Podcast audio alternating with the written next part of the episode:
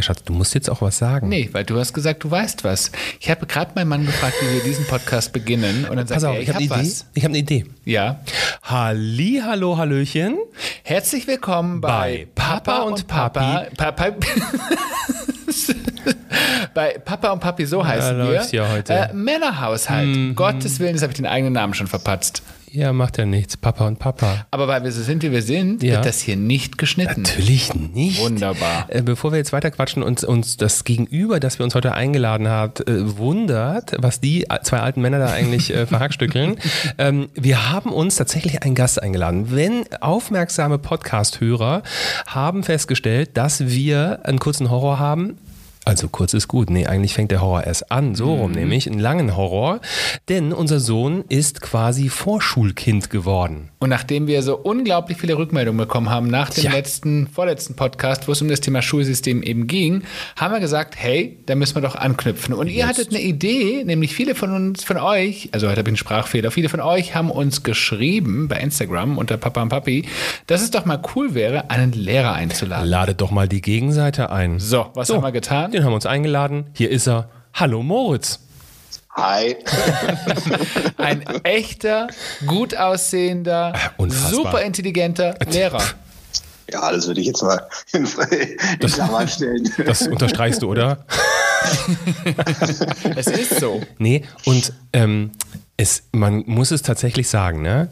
Also Moritz, ich, ich bin jetzt 44 Jahre alt, aber wenn ich mir einen Lehrer gewun ge gewünscht hätte, gewünscht hätte, Es ist schon spät. dann wäre es, es ist schon spät heute, dann wäre es ein Lehrer wie Moritz gewesen. Absolut. Von allem eigentlich, ne? Von der Art, vom optischen, von der Du Einstellung. bist jetzt schon zum zweiten Mal beim optischen innerhalb von drei Minuten. Er hat bleibenden Eindruck hinterlassen. ja, Moritz, du merkst. vielen, vielen Dank, der, vielen Dank der, der, der Lorbeeren. Ähm, ist natürlich jetzt, also, äh, wie soll ich sagen? Du musst nicht sieht rot werden, man natürlich sieht's nicht. Ja, ich wollte gerade sagen, zum sieht man es gerade nicht, dass ich, äh, dass ich rot werde. Okay, bevor das jetzt hier eine ganz komische Wendung bekommt, ähm, wir, wir klären später auch noch auf, äh, warum das für uns oder warum du für uns als Lehrer so besonders bist. Aber wir würden gerne erstmal eine Reise machen mit dir, nämlich in deine Kindheit. Sag mal ganz kurz, wie alt bist du? Ich bin 36. 36, okay. Und jetzt würden wir gerne mal kurz zurückspulen und mal fragen, ähm, wie war denn deine Schulzeit so? Ja, ich habe ich hab im Vorfeld auch nochmal drüber nachgedacht, ähm, weil ich, also bei dem Thema, als ihr das vorgeschlagen habt, das irgendwie automatisch bei mir hochkam.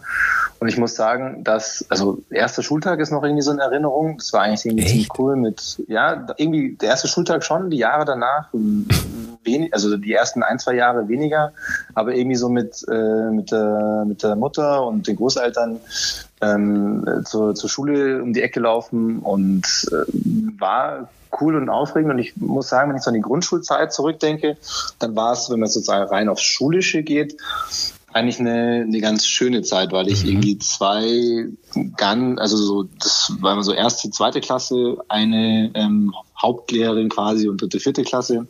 Und das ist nach wie vor eigentlich auch so, dass es eigentlich so Klassenlehrer äh, Lehrer gibt, die nur zwei Jahre bleiben, die zwar schon älter waren, aber sehr herzlich, engagiert und offen eigentlich jungen oder kleinen Kindern gegenüber.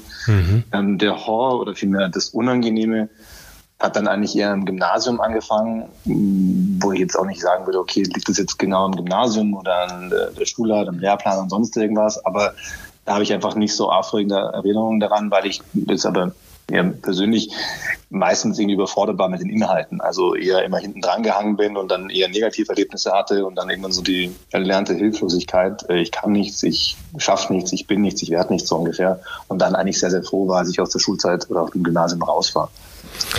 Aber nochmal, also warum warst, also du warst dann kein guter Schüler? Nee, definitiv nicht. Das ist spannend, damit lösen wir einen Mythos. Man glaubt ja immer, wenn jemand heute Lehrer ist, dann muss er ja der perfekte Schüler gewesen sein. Tja, nee, ich glaube, also vielleicht, äh, vielleicht zweierlei. Ähm, mir, jetzt in der aktuellen Erfahrung, muss ich sagen, hat diese, dieser Leidensweg eigentlich ähm, sehr, sehr viel Verständnis mitgegeben. Das heißt, ähm, dass ich irgendwie noch so präsent habe oder vielleicht irgendwie, wenn man tagtäglich mit diesen Sachen konfrontiert ist, wo man sich früher selber den Kopf zerbrochen hat, mhm. ähm, so gut nachvollziehen kann, äh, wie, wie manche ähm, Kinder, also man muss einfach sagen, am Gymnasium, aber natürlich auch an den anderen Schulen, es gibt immer so einen ganz kleinen Teil, die sind Selbstläufer und denen fällt das alles super leicht und das mhm. Gros ist nicht, weil sie zu doof sind, sondern ist einfach, weil Schule schwer ist kämpfen halt einfach und haben Ängste und sagen, ich schaffe es nicht und ich fall durch und äh, jetzt schon wieder Latein oder wieder Mathe. Ähm, und das einfach noch so präsent zu haben, schafft für mich eigentlich immer einen, ja, einen, einen Raum, wo ich, wo ich Schüler so nehmen kann, lassen kann, wie sie sind und jetzt nicht so gut, ist hat er die Hausaufgabe wieder nicht oder checkt er nichts oder ist er doof oder so, sondern ähm, ja, okay, klar, das ist schwer. Und warum, also kannst du sagen, woran das lag, dass du kein, kein guter Schüler warst? Also kannst du es noch ein bisschen, bisschen ja. tiefer reingehen? Ja, ja, ja, ja, das kann ich, kann ich definitiv. Also ich bin, ich gehöre zu der Kategorie, ich bin vielleicht nicht, also äh, nicht zu, nicht ganz zu doof gewesen. ähm, für, ich glaube, für, Mat für Mathe und Mathe und Chemie und Physik war ich definitiv zu doof. Das waren nicht hm, meine Sachen. Kenn ich. Ähm, ähm, aber ich hatte einerseits zu wenig ähm, Unterstützung von äh, zu Hause, das mhm. heißt also im Sinne von, ähm, wie organisiere ich mich, wie lerne ich, also so Sachen, die natürlich auch ein Stück weit die, die Schule vermitteln soll, aber da war einfach zu wenig Begleitung da. Mhm. Und das Gleiche auch aber dann von, von Schulseite, das heißt, dass super viel immer sofort vorausgesetzt wurde, ähm, wenn dann kam ein Kommentar, ja, das hättest du in einem Jahrgangsstufe davor lernen müssen und eigentlich kaum Lehrer oder auch, sagen wir, ob es jetzt Lehrer sind oder eine Sozialpädagoge an der Schule, ähm, eigentlich diese Fächer, wie es heute üblich ist oder man manche Schulen gibt, äh, Lernen, Lernen genannt. Also, dass man sich mit eben Schülern, die vielleicht, also jetzt so per se schon ins Gymnasium oder an die Realschule oder an die äh, Mittelschule gehören, ähm, äh, äh, sich hinsetzen und einfach das Strukturelle machen, mhm. weil Wissen, dass man lernen muss, das tun alle Schüler. Mhm. Heutzutage wie früher. Nur häufig, das stelle ich ganz oft fest, ist es einfach dieses Wie. Wie lerne ich auf Mathe? Wie bereite ich mich vor? Wie strukturiere ich vielleicht meinen Lerntag? Und davon hatte ich definitiv zu wenig. Mhm. Sag mal, heutzutage, also die Welt hat sich ja geändert, aber kannst du dich daran erinnern, während deiner Schulzeit, ähm, auf was war der Fokus? Beispielsweise wurden deine eigenen Stärken gestärkt oder, kann, oder war es eher, man, nee, man guckt, dass man die Schwächen irgendwie ausgleicht? Nee, 0,0. Das war eigentlich immer eine Schwächenvermeidung. Also okay, schlecht äh, in dem Fach, also Nachhilfe. Ähm, Stärkenförderung, das äh, ist in dem Sinne nicht, äh, nicht vorhanden gewesen, sondern es ist schon sehr, sehr stark äh, ich war in einem staatlichen Gymnasium ähm, verschult, das heißt auf dem Lehrplan orientiert, ähm, natürlich auch selektiv, das heißt, wer mitkommt und wer hinterherkommt, äh, der hat Glück gehabt und die anderen sollten natürlich auch in dem Sinne, was bis zu einem gewissen Grad auch sinnvoll ist, natürlich dann ähm, auch entweder die Schulform wechseln. Also das war weder persönlichkeitsorientiert noch, mhm. noch stärkenfördernd. Hast du damals, also rückblickend, kannst du rückblickend Stärken an dir entdecken damals? Ähm, aus dem schulischen Kontext? Ja. Ähm, ja, oder also was so in der Schule, also im Schulrahmen irgendwo passiert mhm. ist? Ähm, also jetzt konkret aufs Schulische ist das Einzige, was ich spät, dann erst in der neunten Klasse gemerkt habe, okay, dass mir Sprachen sehr gut liegen. Mhm. Ähm, das war dann mit Französisch. Die Latein und Englisch hatte ich mich, mir eher schwer getan. Jetzt aber rein auf diesen äh, schulischen mhm. äh, Kontext habe ich jetzt für mich persönlich nicht viel mitgenommen, mhm. ähm, was, äh, was geht. Es war dann eigentlich, äh, was ich, was ich kann oder worin ich gut bin. Ähm, Nee, das würde ich jetzt so nicht, äh, nicht behaupten können. Weil bei mir zum Beispiel war einfach, ne, ich habe irgendwann die Schülervertretung für mich entdeckt. Ich war dann Schulsprecher von, von einer großen Schule. Ähm, ich, das, das war, hat mir total gelegen. Ich habe da hin und her jongliert, lösungsorientiert, immer ne, Menschen Impulse geben und so. Ähm, wenn ich das heute und ich war halt einfach ein schlechter Schüler. Und wenn ich das heute betrachte, dann ähm, hätte man früher schon klar Stärken erkennen können aber das System war eben noch nicht so weit. Ähm, ja da irgendwo anzusetzen ne? und zu sagen, okay Freund, äh, pass auf, wir merken hier ne, Mathe und Co. Äh, in der Tiefe und damals wusste ich schon, ich will zum Fernsehen, ähm, das ist nicht dein Ding, wir, wir, versuchen uns irgendwie mal zu konzentrieren, aber das System ist ja eigentlich gar nicht darauf eingestellt. Ja. Das kann, ja. Aber jetzt sag mal, jetzt bin ich ja neugierig. Jetzt hast du dir ja überlegt, beziehungsweise du hast ja irgendwann wahrscheinlich nicht, oder wie lange weißt du, oder hast du dir überlegt, dass du Lehrer werden möchtest? Bei mir ist es, bei mir ist es so gesehen ähm, zweigeteilt. Das heißt, ich hatte eigentlich erst was anderes studiert, nämlich äh, Medizin davor und habe dann erst Lehr also Medizin abgebrochen und dann äh, Lehramt angefangen und ähm, das hat eigentlich, das war ein sehr langer hm, Prozess, also mit immer wieder sich mit sich selbst auseinandersetzen, fragen, okay, was will ich eigentlich? Und diese Sachen mit, was kann ich, wo sind ähm, Interessen, wo sind Fähigkeiten auch, das hat eigentlich erst im Laufe des Studiums angefangen. Und dann hat immer mehr so in die Richtung gezeigt, dass, okay, irgendwas mit Menschen, okay, dann aber eher mit jüngeren Menschen. Mhm. ich bin irgendwie gut im Erklären. Ähm, äh, mir macht diese, diese Nahbarkeit äh, Spaß und da fängt dann schon auch an, so da kamen die Gedanken, okay, wie, also wenn ich Lehrer bin, wie will ich das überhaupt machen? Mhm. Und ähm, das hat sich dann mit der Zeit mehr und mehr geformt und auch mit dem, dass man sieht, okay, da tut sich auch letztendlich was in, mhm. in Schulen. Man kann anders Lehrer sein auch. Und ähm, ja, das war ein Prozess über mehrere Jahre. Was hältst du denn so pauschal von unserem heutigen Schulsystem? Hm. also wenn ich so drüber nachdenke, was wir so mitbekommen, äh, gerade im Freundeskreis etc., dann habe ich manchmal das Gefühl, es hat sich nicht wahnsinnig viel zu früher geändert. Mhm. Also, das ist eine, eine sehr, sehr weite Frage. Also ich denke ähm, zunächst immer, also ich bin weder jetzt für noch, noch gegen das, äh, das Schulsystem, sondern sehe erstens die Gesellschaft bzw. die Welt, in der wir leben. Es ist eine ganz klare Leistungsgesellschaft, die man viel diskutieren kann, die ich auch in vielen Punkten nicht, nicht gutheißen kann.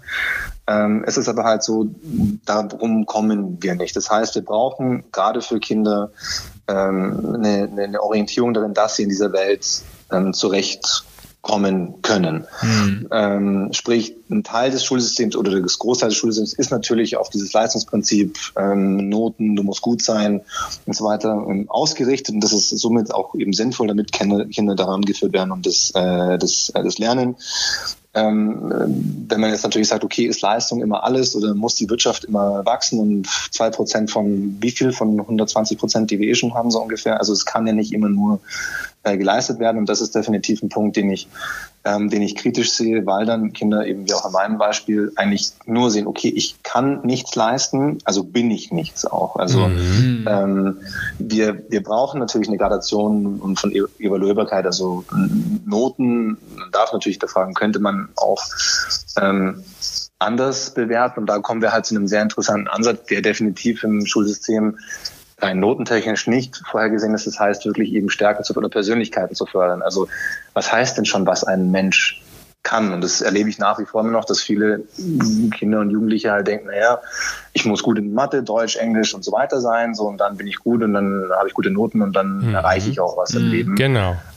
Aber es gibt, also das ist im Schulsystem, sagen wir jetzt in städtisch-staatlichen Schulen, ähm, weniger von, weil wie gesagt, Vorbereitung aufs Leben, Leistungsgesellschaft. Dort gleichzeitig gibt es aber auch ähm, sehr, also schon auch Ansätze, die, dem entgegenzuwirken, also der neue Lehrplan in Richtung kompetenzbasierten Unterricht.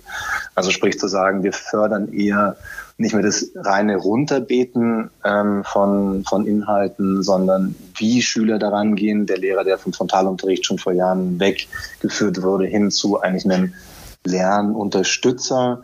Das heißt, da sind schon die Ideen da, noch die, also jetzt im gesamten, ähm, ja, in den meisten Bereichen der Fächer sind die Schulbücher ähm, umgestellt. Es läuft jetzt gerade die letzten Klassen aus, die noch die, die, die alten äh, Schulbücher haben, sodass eigentlich fast alle Schüler, die jetzt in Schulen sind, diesen neuen Lehrplan haben, der eben auf diese Kompetenzorientierung geht. Die Umsetzung wiederum natürlich ist ganz häufig eine Frage der einzelnen Lehrerpersönlichkeit, wo man aber, wenn man mit Kollegen spricht, wenn man ja Internetsachen verfolgt, wenn man Blogs verfolgt, ähm, schon auch sieht, dass es, dass es sehr, sehr viele gibt, die die sich da auf den Weg machen, die sagen, okay, das ist wunderbar mit diesem kompetenzorientierten ähm, Unterricht, das ist mir aber noch nicht genug. Ich, ich, ähm, ich, ich will mehr an den Kindern dran sein, ich will mehr dafür machen und da kommt dann so ein Stichwort wie zum Beispiel eine bindungsorientierte mm. Pädagogik. Ähm. Aber Moritz, jetzt reden wir darüber, dass seitdem, naja, knapp 30 Jahre bei mir, Gottes Willen, vergangen sind. Und du redest, und du redest gerade davon, dass ähm, jetzt die Schulbücher umgestellt, also die letzten Schulbücher quasi ausgetauscht werden. Nein, also, ja, ja, das, also das ist, ich würde sagen, dass ich da direkt einhake. Also das ist jetzt sozusagen der neue Lehrplan. Es ist schon so, dass immer alle zehn Jahre circa neue Schulbücher, neue Formen, neue Ideen äh, mit mhm. reinkommen. Das braucht natürlich eine Zeit, aber das ist jetzt nicht so, dass das seit den letzten 30 Jahren Stillstand Aber ich stelle mir, ich, ich stell mhm. mir die Frage, Moritz, also wenn ich so drüber nachdenke, was ich so damals in der Schule hatte, jetzt sind wir ja, wir beide nicht so weit auseinander entfernt. Ja. Das sind ja sind ja. ja nur Gott sei Dank vier Jahre. Das mhm. heißt, ähm, da gab es ja viele Dinge, so rückblickend, die ich gelernt habe, die ich nie wieder in meinem Leben gebraucht habe. Und dann ja. stelle ich mir manchmal die Frage, warum lernt man eigentlich in der Schule nicht Dinge, die man auch beispielsweise fürs Leben braucht? Ich sage jetzt mal so ganz banale Sachen, eine Überweisung ausfüllen oder auch einen Umgang mit digitalen Medien. Das wird ja nur, also damals zu meiner Zeit war das sehr, sehr, sehr, hm, naja, sehr. Naja, Schatz, auch bei okay, dir war es in den Anfängen. Okay, ich wollte, deshalb habe ich jetzt gerade festgestellt, das ist ein schlechtes Beispiel. Aber naja, also wirklich Dinge, die ich fürs Leben irgendwie brauche. Keine Ahnung, wie schließe ich Versicherungen ab, wie schreibe ich ordentlich Briefe. All diese Dinge, die, die sind irgendwie, die fehlen mir irgendwie. Stattdessen lerne ich beispielsweise ich muss mal kurz überlegen. Naja, Integralrechnung in der Tief, in der Perversität ihrer Tiefe, ähm, genauso wie in Chemie oder über Latein können wir ja mal generell philosophieren. Also äh, ja, genau. Also ich, ich sehe den, ich sehe den, ich sehe den Punkt, den du mit, äh, mit ansprichst. Da habe ich eine, ähm, ja, eine sehr, nicht, krit, na, nicht sehr kritische, sondern eine eine kritische ähm, Haltung dazu. Das, was du ansprichst, ja, da darf man hinterfragen. Mhm. Es ist was, warum wird es denn nicht beigebracht? Also mehr Praxisbezug. warum lerne ich denn nicht Sachen, die mir das, also die ich im Leben wirklich brauchen kann? Das heißt, also ja, da ist, finde ich, nach wie vor ein gewisses ähm, äh, Defizit. Da wären wir bei sehr interessanten Modellen, warum man, also warum man Schule nicht anfängt, neu zu denken, zu sagen, warum kombiniert man nicht zum Beispiel ähm, Fächer wie, zu, wie Englisch und Geografie, wie Englisch und Mathe. Ja, jeder studiert oder viele studieren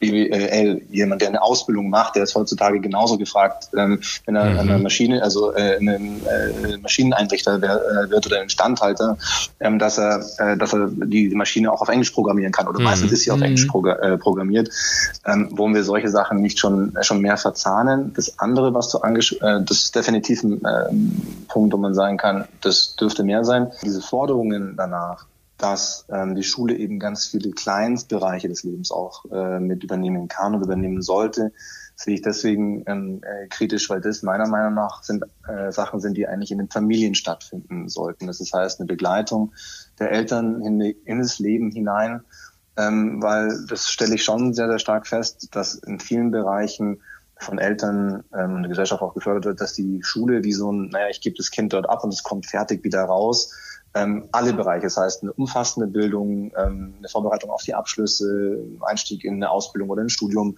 und dann noch sozusagen das ganze Leben erklärt ähm, äh, bekommen hat. Und ähm, ich kann diese Forderung ein Stück weit verstehen.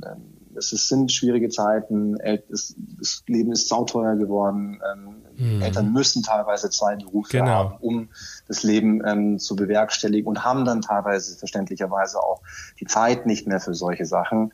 Und gleichzeitig ähm, ist halt dann die Frage, okay, haben wir dann eine, eine Lebensschule?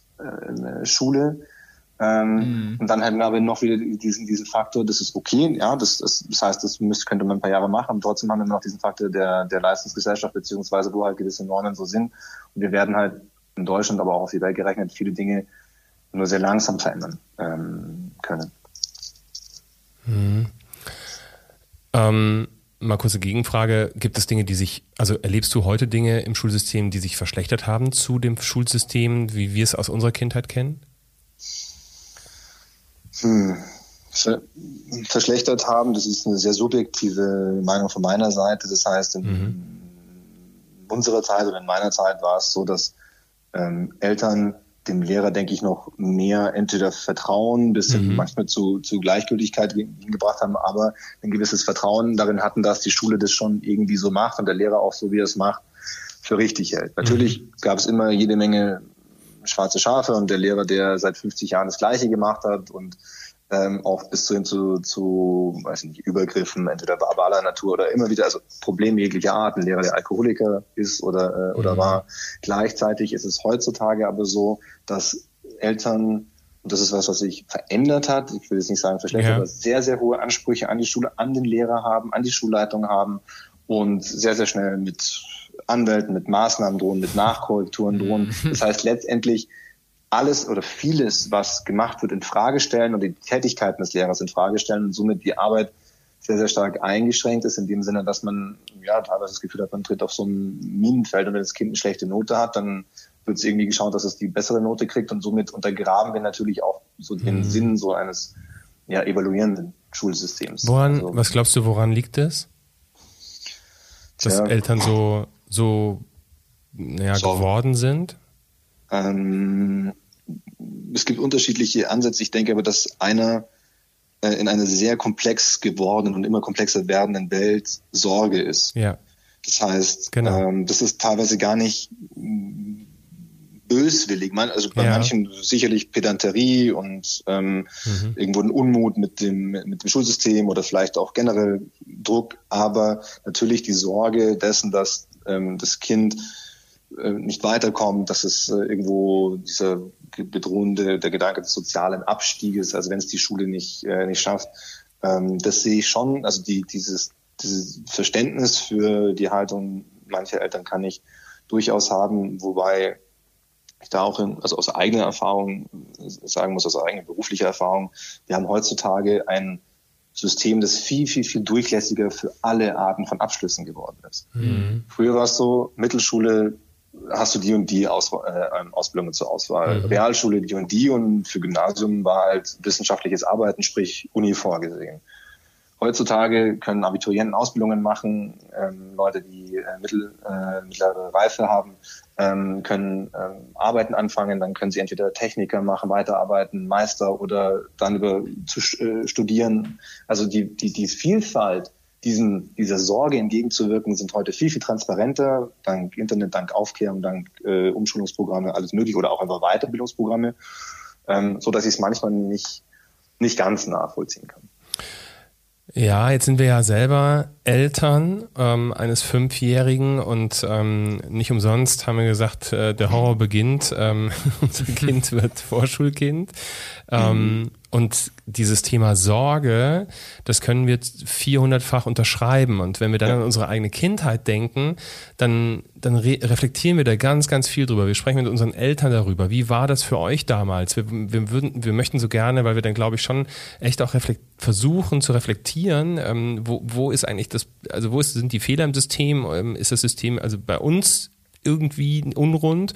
Aber ähm, wenn wir mit unseren Eltern sprechen, dann war das halt einfach eine komplett andere Zeit. Obwohl sie mhm. gerade mal ne, 30, 25 Jahre irgendwie her ist, ähm, ein entscheidender Faktor fehlte, nämlich einfach diese ganze Digitalisierung. Ähm, dieses, mhm. für uns waren, waren so viele Dinge so weit weg. Ähm, heute erklärt uns unser fünfjähriger Sohn, was Flüchtlinge sind. Und ähm, das wussten wir damals lange nicht. Wir kannten die Tagesschau, äh, die ging genau eine Viertelstunde. Äh, da wurde in kleinen sortierten Häppchen irgendwas, ähm, das hast du als Kind so halb mitbekommen, weil die Eltern haben es geguckt und du hast irgendwo gespielt. Aber viel mehr hast du auch am Leid der Welt nicht mitbekommen. Und heute ähm, wandern wir zu Instagram, TikTok, YouTube und Co. Ähm, die, die haben ja also du bist ja, ne, nimm mal einen Krieg, der fast vor unserer Haustür stattfindet, ähm, und du bist mittendrin, weil da Menschen bei TikTok Videos hochladen, die die, die sie schreien, zeigen, wie sie wegrennen vor, vor dieser Zerstörung. Ähm, und das ist, finde ich, für uns als Eltern unfassbar eigentlich, also manchmal ist man fast gelähmt, wie man damit umgehen soll.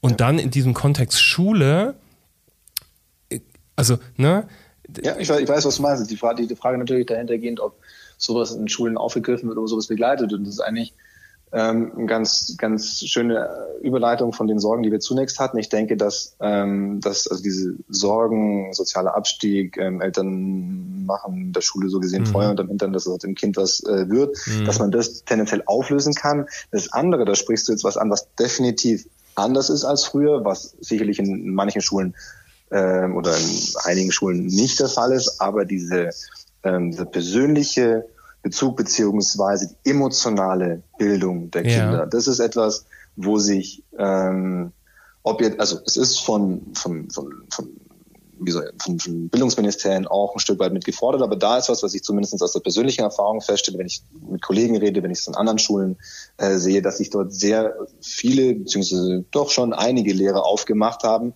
ähm, genau das eigentlich mit äh, zu unterstützen und aufzugreifen. Und es ist so, der Lehrerberuf ist extrem komplex geworden. Man ist mhm. nicht mehr der, der reine äh, Wissensvermittler, sondern es ist ein es ist ein Riesenanspruch an, ähm, an die Person, die es macht, was den Beruf sehr, sehr vielseitig macht, mhm. gleichzeitig natürlich auch sehr, sehr anspruchsvoll. Aber wir sind, also wir sind als Lehrer dazu angehalten, dass wir Schüler in diesen Phasen ähm, wie Corona, wie Homeschooling, ähm, mit Sorgen, Ängsten und Nöten, ähm, mit Kriegen, mit ja, Veränderungen, Eltern zu Hause, Angst vom Jobverlust durch Corona, mit begleiten es auch mit, mit auffangen. Diejenigen, das, das wäre tatsächlich ein Kritik Punkt ähm, auch von meiner Seite am System. Diejenigen, die das machen, machen das tatsächlich viel in Eigenregie. Mhm. Das heißt, ähm, sie nehmen sich die Zeit in den Zwischenstunden, in den Pausen, ähm, sie knapsen irgendwo was an der Stunde ab. Und häufig wird dann eben auch von Kollegen gesagt, naja, ich würde das alles ganz gerne machen, aber ich muss halt meinen Stoff durchbringen und ich habe gar nicht den Rahmen dazu, ansonsten ja. steigt mir wieder die Schulleitung aufs Dach. Ähm, das wäre definitiv was, dort mehr Zeit für Lehrer, die das machen wollen, einzuräumen und gleichzeitig, um auch euch da ein Stück weit die Sorge zu nehmen, das ist sowohl an Grundschulen als auch an weiterführenden Schulen ähm, so, dass man definitiv feststellen kann, dass es auch gerade vor allem äh, junge und äh, sozusagen Leute, die schon seit sagen, mittleren Dienst quasi, also seit mehreren Jahren dabei sind, ähm, da bewusst ein Auge drauf ähm, äh, drauf haben, auch haben, auch haben müssen, weil du ansonsten teilweise die, die Kinder auch gar nicht mehr, mehr erreichst aber es sind auch viele Leute auch dabei, die die Kinder eben erreichen wollen, eben bei diesen Sachen mit begleiten wollen. Und trotzdem krass, also krass, weil, und da verstehe ich auch, auch ältere Lehrkräfte, also ihr habt ja nicht mehr Zeit.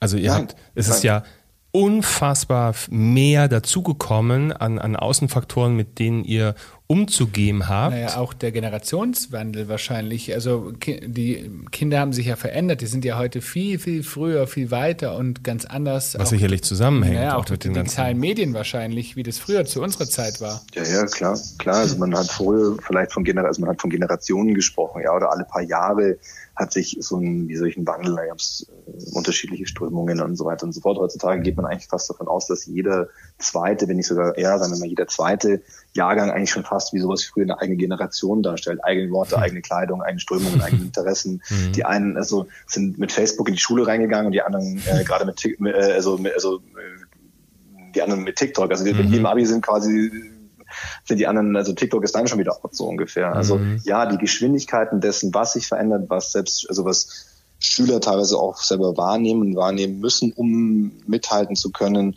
Also bei Freunden, Peer Groups und, äh, und, und dergleichen. Das ist ähm, so gesehen eigentlich fast von, von, von dem Lehrer auch nicht, äh, fast nicht mitzumachen, fast nicht zu begleiten, also nicht mitzumachen, weil es nicht kann, sondern äh, weil, also entweder die Zeit fehlt, beziehungsweise aber tatsächlich die Zeit sich so schnell mhm. weiter äh, weiterentwickeln. Und dann sind wir aber auch natürlich bei einem gewissen, ja, wie soll ich sagen, nicht rechtlichen Problem, aber wie weit darf ich denn als Lehrer gehen? Man hat eigentlich als Lehrer rechtlich einen sehr klaren Rahmen, also als Pädagoge und als Wissensvermittler viele Sachen und das wäre eigentlich was, was, was, was schön wäre, wünschenswert, dass es mehr ähm, Sozialarbeit beziehungsweise diese Art Teamlehrer gibt, also Leute, die dafür ausgebildet sind. Das darf man mhm. natürlich sagen. Ja. Das, ist, das, das wäre, also ähm, wie, so Vertrauen, wie so Vertrauenslehrer? Ja, genau. Mhm. Ja, genau, heißt es nach wie vor mhm. an vielen Schulen äh, noch so, dass es davon mehr gibt, weil du letztendlich als, als Lehrer von der Ausbildung rein her jetzt für diese ähm, schweren zwischenmenschlichen Sachen, ähm, psychologischen Sachen oder auch Krisensituationen ähm, äh, Situationen nicht einerseits nicht die entsprechende Ausbildung hast und gleichzeitig aber auch nicht den, den, den rechtlichen Rahmen dafür. Also sei es nur gesagt, du baust eine sehr starke Bindung zu einem Schüler auf und ich meine, der glaubt ja dann aufs Wort so ungefähr. Oder du, du kannst den, ähm, was du für eine An Verantwortung tragen kannst dann als Lehrer, das ist dann schon mhm. ähm, ja auch, auch äh, schwierig letztendlich. Ja, wie, wie weit begleite ich den Schüler auch? Und wie gehst du denn das ist auch was, das ähm, ja definitiv den Beruf schöner macht. gleichzeitig aber auch natürlich da gewisse Änderungen noch bräuchte. Mhm. Wie gehst, wie gehst du denn mit Schülern um?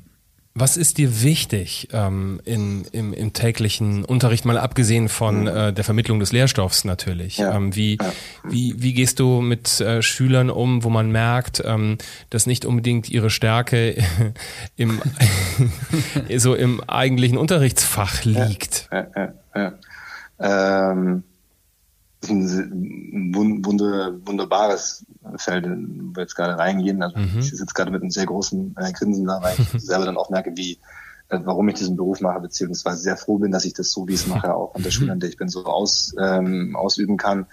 Ähm, es sind verschiedene Stichworte. Also wie, wie gehe ich mit ähm, Schülern um? Das ist bei mir auf ganz, ganz stark auf Werte basiert. Werte, die ich in der ähm, Klasse auch lebe. Ähm, das je nach Klasse un unterschiedlich, aber die Haupt, äh, also Werte sind eigentlich Fairness, Anstand, Umgang, Respekt, Freundlichkeit, Toleranz, Akzeptanz. Ähm, und ich gehe so mit den Schülern um, wie ich, wie ich auch gerne ähm, hätte, dass sie mit, mit mir umgehen. Das wird alles offen besprochen, es wird kommuniziert, es werden Anfang des Jahres Stunden gemacht zu dem Thema, was ist euch wichtig, wie wollt ihr eigentlich untereinander behandelt werden, wie wollt ihr aber auch von einem Lehrer behandelt werden. Da kommt dann immer relativ schnell, naja, die Lehrer, die sollen fair sein und nicht scheiße benoten und so, hey, super, ihr wollt Fairness, will ich auch von meiner Seite. Ja, und der Lehrer, der soll nicht irgendwie arschig sein und äh, sowas. Ähm, dann sage ich, ah, das ist vielleicht, also du möchtest sowas wie Respekt, also dass er dich auch in Situationen, wenn es jetzt mal blöd gelaufen ist, trotzdem respektvoll irgendwie äh, behandelt. Ja, genau. Ah, okay, super. Seid ihr respektvoll zu mir, bin ich auch gerne respektvoll äh, zu euch. Das heißt, geben und nehmen. Jedem ist was wichtig. Und somit sind wir eigentlich schon in einem Bereich der, der, der bindungsorientierten mhm. Pädagogik, wo auch ein sehr starkes Stück der gewaltfreien ähm, Kommunikation mit, äh, mit reinkommt um es zu beschreiben, es ist eigentlich die Art und Weise, wie ich meinen mein Unterricht äh, mache. Ich erreiche, ich habe keine Strafen in meinem Unterricht, ähm, somit auch. Also es gibt kein Nachsitzen bei dir? doch, doch. Okay. ähm, der Unterschied, das wird, wird, dann immer gefragt, ja, was ist denn der Unterschied zwischen Strafe und was gibt es bei mir? Bei mir gibt es Konsequenzen. Ah. Klare, Gren klare Grenzen und klare Grund Konsequenzen. was ist der Unterschied? Strafe ist willkür kann willkürlich sein. Äh, mhm. Du äh, führst dich auf im Unterricht und kriegst einen Strich an der Tafel. Wo ist da die logische Zusammenhang? Oder du führst, oder du machst, du schreist halt irgendwie rum oder hast gerade irgendwie, irgendwie Bock aufzustehen, den Blödsinn zu machen. Mhm. Äh, dafür musst du nachsitzen. Ähm, wo, wo ist der logische Zusammenhang? Das ist quasi Strafe funktioniert auf Basis von Angst. Das heißt, wenn du das wieder machst, dann passiert das. Mhm, das wenn dann. Wenn dann. Das kennen wir ja auch vom, vom, äh, vom Elterndasein. Vom Elterndasein, vom, vom, auch vom früheren, wie die, wie die Schule war. Der Unterschied jetzt zu einer, zu einer Konsequenz ist, dass sie erstens einen logischen Zusammenhang hat. Zum Beispiel, wer zu spät, wer später kommt, wer aus der Pause einfach zehn Minuten zu spät kommt, na, der bleibt halt einfach zehn Minuten länger. Mhm. Ist klar von vornherein kommunizierbar, Anfang des Schuljahres, hey, so und so sind die Abläufe, wer später kommt, der bleibt einfach länger. Aber das ist für dich ja auch doof, ne? Ja, das ist tatsächlich was, was ich selber mache, aber wir haben das bei uns ganz gut gelöst, dass es dann immer, also mal jemand anders macht, das macht auch jemand dann immer am selben Tag. Ähm, es ist natürlich ein erhöhtes Engagement, aber das ist was, mhm. also ich mache das die ersten ein, zwei Monate und danach passiert sowas eigentlich natürlich mit Augenmaß. Wenn jetzt jemand irgendwie am Anfang in der, in der ersten Stunde irgendwie die S-Bahn zu spät oder sowas, mhm. Ähm, ja, das ist halt dann irgendwo Faktor äh, gesunder Menschenverstand ein Le Stück weit. Legst du diese Werte, ähm, also du, du, du sprichst am Anfang des Schuljahres darüber oder wenn die neue Klasse kommt oder so, ähm, schreibt ihr das irgendwie auch auf? Also gibt es so, ein, so einen Code ja. of Honor, den ihr irgendwo hängen habt und du zeigst mhm. hinten drauf und sagst, hier, pass mal auf. Äh, ne? Ja, ja, Punkt, ja. Also Punkt 5, ja. Achtung. genau, nee, also das ähm, wird am Anfang jedes Schuljahres mit den Schülern besprochen, aber ich mache das immer in der, nicht aber, sondern ich mache das in der ähm, Art und Weise, dass ich eigentlich in jeder neuen Klasse, in, in, in der ich bin, so eine Stunde komplett dafür investiere, einfach erstmal mehr über die Schüler rauszufinden und zu sagen, hey, was, was ist euch eigentlich wichtig? Was ist für dich wichtig? Was ist dir im Leben wichtig? Mhm. Und dann schließe ich da irgendwann so halb versteckt die Frage an, ja, und was bräuchtest du denn eigentlich, wann wäre denn Schule eigentlich cool? Was bräuchtest du denn, um, um irgendwie lieber in die Schule zu gehen? Und dann kommen lauter solche Äußerungen, dann kommt im Ja und wenn es irgendwie fairer wäre, ah, Fairness. Und dann fange ich an, das langsam auf die Tafel zu schreiben. Also es entwickelt sich dann so. Mhm. Dann sage ich, naja, wie könnte, jetzt haben wir hier zehn Begriffe. Wie könnte man das nennen? Und bei manchen Klassen kommt dann tatsächlich, ja, das sind Werte oder das sind irgendwie, finden sie anderen Begriffen. Dann sage ich, okay, dann, wenn euch das wichtig ist, mir sind die Punkte wichtig, und da ist eine Gemeinsamkeit da. Das heißt, ich lege, ich erfinde diese Werte nicht oder sage, okay, mir ist jetzt Respekt wichtig, mir ist Akzeptanz wichtig, mhm. mir ist Fairness wichtig, sondern das muss von denen kommen. Und dann werden die aufgeschrieben, Plakat gemacht oder was auch immer. Es gibt unterschiedliche äh, Ideen, was da dann ähm, Klassen auch haben.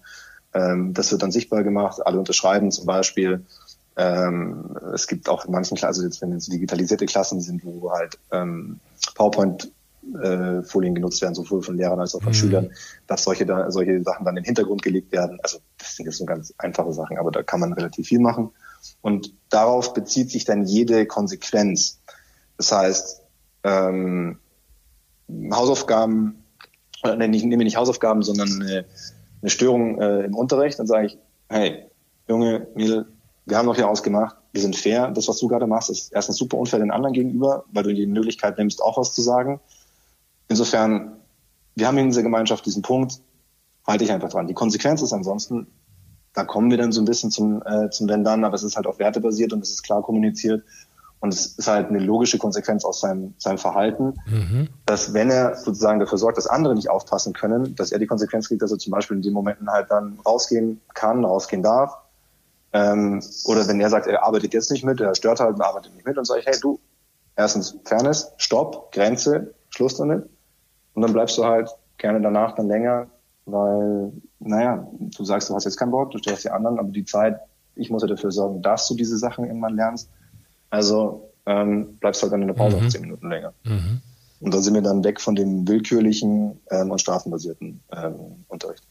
Moritz, ich habe noch eine Frage, die mir ja. tatsächlich so gekommen ist in den letzten paar Minuten. Wir hatten ja vorhin über das Thema Eltern auch gesprochen. Mhm. Und was würdest du, jetzt haben wir gerade von, von, von Schülern gesprochen, was würdest du dir denn von Eltern wünschen im Umgang mit Lehrern? Weil, ich meine, sicherlich wirst du auch viele diverse Charaktere treffen und ja. ähm, hast du einiges erlebt, aber was wäre so ein Appell und so ein Wunsch an, an, an Eltern? Hm. Ich muss sagen, dass ich in, in der Mehrheit und das ist eigentlich auch was, was, ähm, ja, was finde ich einfach mal äh, gesagt werden darf in der Mehrheit einfach wirklich gute, teilweise coole, kooperative, gerade ausdenkende Eltern habe. Es ist natürlich gibt es immer wieder den, den einen oder anderen, der, der, der dem Anwalt droht oder, oder mhm. sonst irgendwas. Und das sind natürlich auch so die Sachen, die die, die die Runde machen. Und wenn man sich dann teilweise die Welt anschaut und manchmal auf der Straße steht und den Kopf schüttelt, ähm, äh, es sind so viele, also die Kinder und Jugendlichen, die ich unterrichte, da sind so viele coole Kinder dabei und die werden nicht aus sich heraus cool, sondern da stehen die Eltern dahinter. Mhm. Das heißt, dass die Eltern einfach schon jahrelang geniale Arbeit geleistet haben und ähm, ansonsten wären die Kinder ja nicht so, wie sie sind. Also ich finde, dass einfach doch auch in den Familien super viel Gutes und Cooles passiert, so dass ich, also in ganz vielen Bereichen einfach super hoffnungsvoll. Und wenn ich was sagen würde, dann würde ich sagen, in vielen Bereichen macht weiter so. Das heißt, allein wenn Sie euch jetzt zum Beispiel hier in diesem Podcast zuhören, das heißt es ja, dass Sie sich auseinandersetzen, dass Sie weitergehen wollen, dass Sie mhm. Sachen machen, dass Sie, Dinge, äh, dass Sie Dinge verändern wollen. Und wenn ich eine Sache anschließe, dann äh, würde ich sagen, habt Vertrauen. Habt Vertrauen in euch, dass ihr die Dinge richtig macht, dass ihr die Sachen gut macht. Euer Kind ist schon so gut geworden bis dorthin. Und über dieses Vertrauen, dass ihr dann auch den Kindern weitergeben, spiegelt es den Kindern, werden die Kinder automatisch in der, in der Schule ruhiger, werden entspannter, weil sie wissen, die Eltern haben das Vertrauen, okay, ich schaffe das. Ähm, und dieses Vertrauen führt dann auch dazu, dass man selber ruhiger wird und dann entschärfen sich vielleicht manchmal einfach Situationen in der Schule allgemein schon.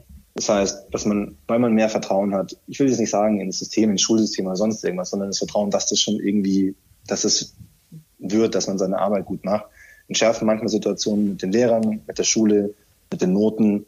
Und ja, das, man darf, es ist wichtig, dass man in manchen Situationen mhm. was sagt, wenn wirklich der, der, Lehrer seine Grenzen überschreitet ähm, oder wenn Benotung unfair ist oder was. Klar, aber es lauert nicht hinter jeder Ecke mhm. eine, eine Gefahr. Kann der Panther auch mal durchschnaufen. ähm, Ich ehrlich gesagt bin ähm, an einem ganz, äh, an einem Punkt, entschiedenen Punkt gestolpert über das Schulsystem. Ähm, also A, ich war auf dem Gymnasium.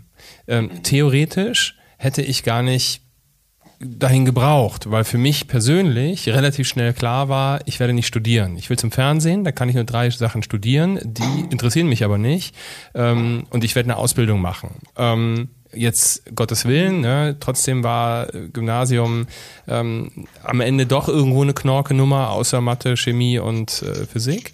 Ähm, aber was ich einfach so, wenn ich es, also natürlich ist es ein Stück weit oberflächliche Betrachtung, das weiß ich sehr genau, aber ähm, du hast ein, gehst du jetzt aufs Klo?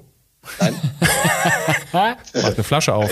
Ähm, äh, ähm, wenn ich ähm, in etwas ein Rieseninteresse habe, ein Riesentalent vielleicht auch habe, ein Grundtalent und total Bock hätte, in dem Bereich groß zu werden, kann ich es aber vielleicht gar nicht schaffen, weil ich nicht auf der richtigen Schule war. Mhm. Du weißt, worauf ich hinaus möchte. Ja. Ja. Ähm, es wird mir verwehrt in diesem Land, weil ich damit eben nicht weiterkomme. Oder wenn ähm, eigentlich fast noch schlimmer, ich bin, ich habe es dann aufs Gymnasium geschafft und ich brauche für das, was ich dann tun möchte, das, ähm, diesen Abschluss. Aber nicht nur diesen Abschluss und nicht irgendwie, sondern ich brauche dann auch noch ähm, äh, die die entsprechende Zahl davor. Ähm, jetzt kann man, ne, das ist sehr oberflächlich betrachtet, weil es Berufe gibt, wo es sicherlich auch wichtig ist, das und so weiter. Aber ähm, das finde ich eigentlich so so krass, ähm, wenn jemand einfach an irgendetwas, der wäre wahrscheinlich der, ich übertreibe es jetzt ein bisschen, also ein bisschen sehr vielleicht, ne, der geborene Neurochirurg, weil er das so spannend findet, dieses Thema, aber er wird dann nicht hinkommen, weil er vielleicht das Abi nur mit, weiß ich nicht, drei Komma abschließt. Ja. Und das finde ich, das finde ich ein ganz übles System eigentlich.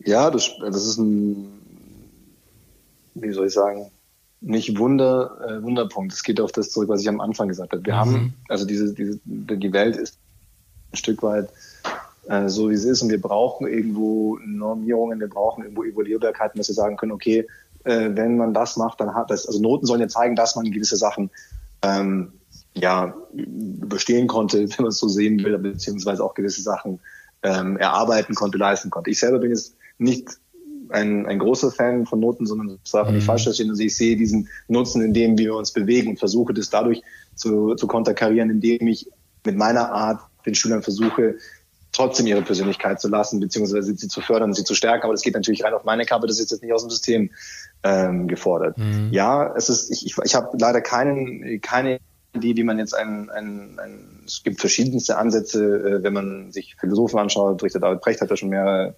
ähm, Sachen gesagt, ähm, ähm, auch andere Ansätze, wie man sozusagen Schule ohne Noten machen könnte, beziehungsweise auch ein universitäres ähm, yeah. äh, System. Es hängt natürlich ganz stark damit zusammen, dass für Auswahlgeschichten nicht die Fähigkeiten, nicht die Persönlichkeitsmerkmale und die Talente mhm. mit reinkommen. Mhm. Und äh, für einen Neurochirurgen sicherlich eine, wie soll ich sagen, sehr, sehr stark hohe Konzentrationsfähigkeit, mhm. ähm, der Wille, sich mit kleinsten Dingen über Stunden hinweg ähm, auseinanderzusetzen, ähm, wichtig ist und nicht die Noten in, in, in Englisch oder Deutsch. Und da darf genau. man natürlich fragen, können wir, sollten wir diese Sachen nicht anders darauf ausrichten und wirklich darauf gehen, ähm, Kinder entsprechend zu unterstützen, zu, be äh, zu begleiten, zu dem zu finden, was sie eigentlich mit äh, sind und beziehungsweise auch sein können. Bei mir hat definitiv so nicht stattgefunden mhm. in, der, in, der, in der Schulzeit. Also ich habe aus meinem Gymnasialleben nur gelernt, dass ich definitiv nicht studieren sollte, so, weil ja. beziehungsweise alle Berufe, die danach anstehen,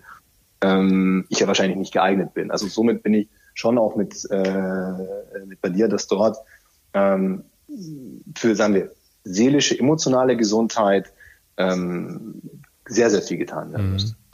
Und noch krasser, dann denkst du, du hast das alles hinter dir, du hast deine, du bist mitten in deiner Karriere, ne, du hast keine Ahnung, ähm, also in meinem Fall Bereich geleitet, ähm, verantwortlich für, also ne, für ganze Teams im Ausland, also wirklich alles eigentlich erreicht, was man auch in auch so ein, ich meine, Intendant hätte ich noch werden können oder so, aber ähm, alles mega.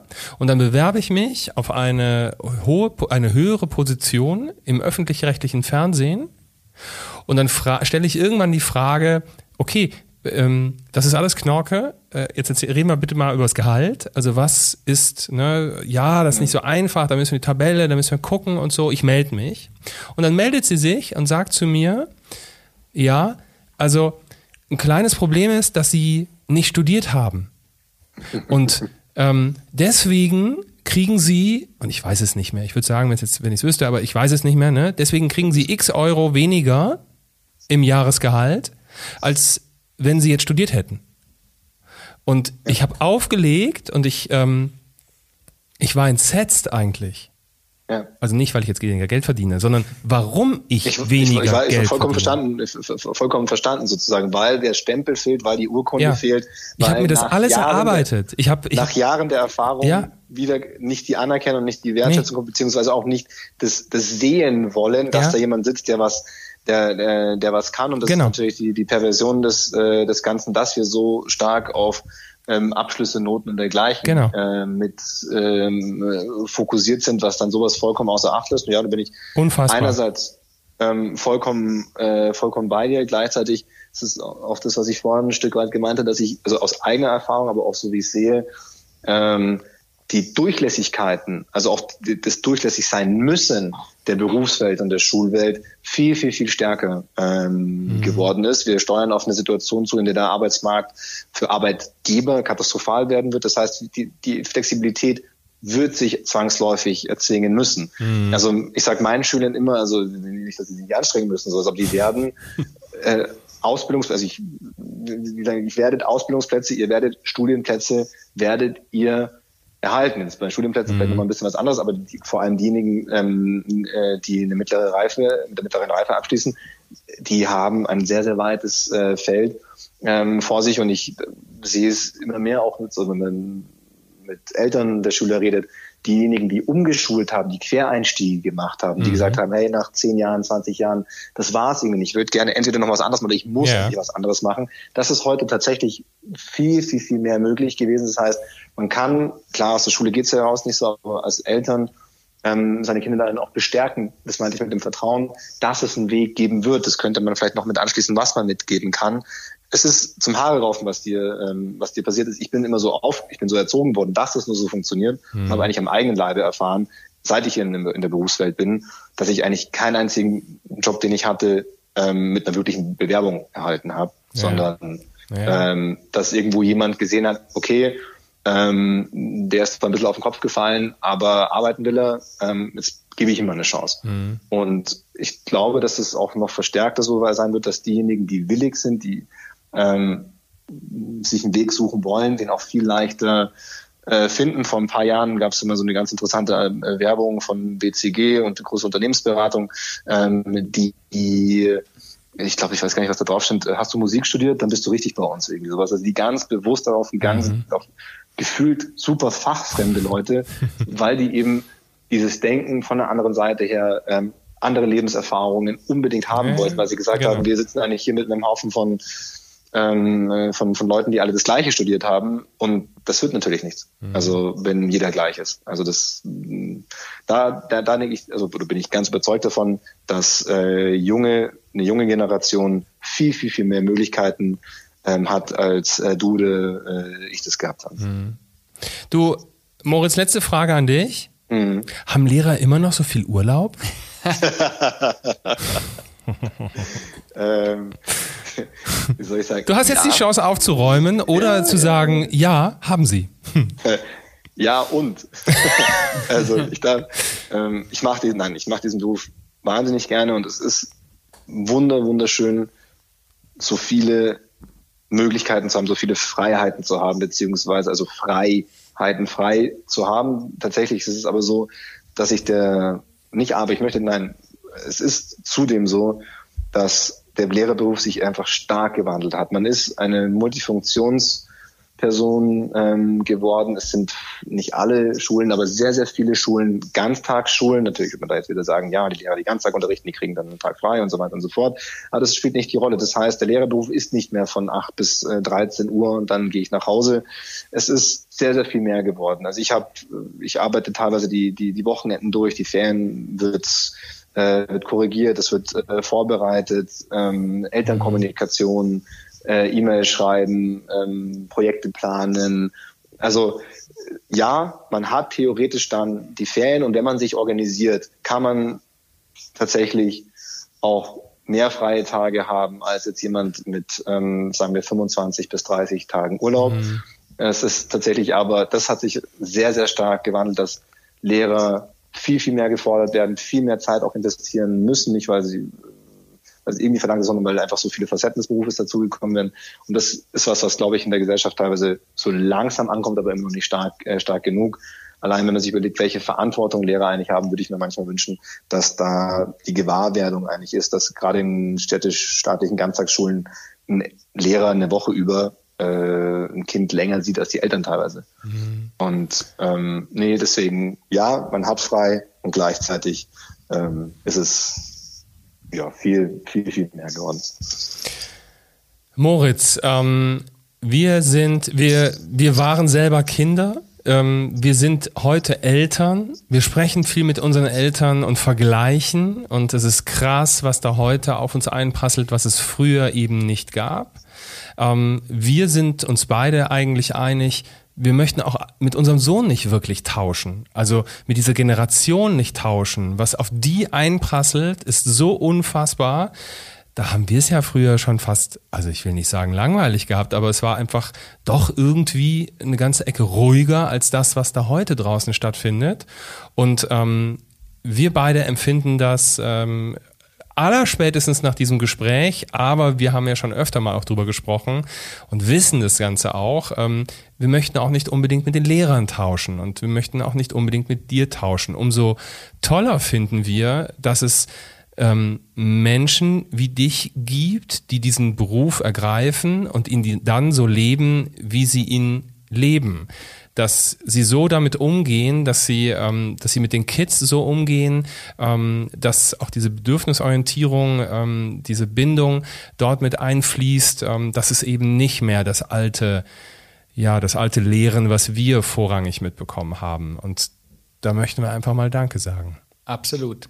Und wir haben einen, einen Punkt, den müssen wir noch klären. Mhm. Nämlich ganz am Anfang haben wir gesagt, wir klären am Ende, mhm. an wen er uns erinnert. Ah ja. So ist es. jetzt noch auflösen. Naja, also jetzt, also wer es jetzt noch nicht verstanden hat, dann den können wir ja eigentlich auch nicht mehr helfen. Also ne? ich sag's trotzdem ja, einmal. Für Mama. alle, die den Film Fuck You Goethe kennen, mhm. das ist doch mit Abstand der coolste ja. und wie ich ja schon anmoderiert habe, sexiest Lehrer ever. Ja. So, und, Mo und den gibt es wirklich, nämlich Moritz. Richtig. Moritz, vielen, vielen lieben Dank, dass du heute unser Gast warst und dass du über deinen Beruf Sehr als gerne. Lehrer gesprochen hast. Ähm, Sehr gerne. Man kann dich leider nirgends sehen, weil du nicht bei Social Media bist. Aber wenn wir uns mal wieder treffen, werden wir dich in einer Story zeigen, dass die Menschen ein Gesicht zu dir haben und äh, sie sicherlich das bestätigen können, was wir gerade gesagt haben. Das Deshalb, wir. wir. wünschen dir ganz, ganz viel Erfolg, dass du deinen Weg ähm, hm. gen genau so und noch, noch viel cooler und, und einfach weitergehst und so viel Freude behältst ähm, bei deinem Job. Und ähm, ja, danken dir, dass du heute hier warst. Vielen Dank für die Einladung. Moritz, mach's gut. Tschüss. Tschüss. Euch einen schönen Abend. Macht es gut. Ciao. Ciao.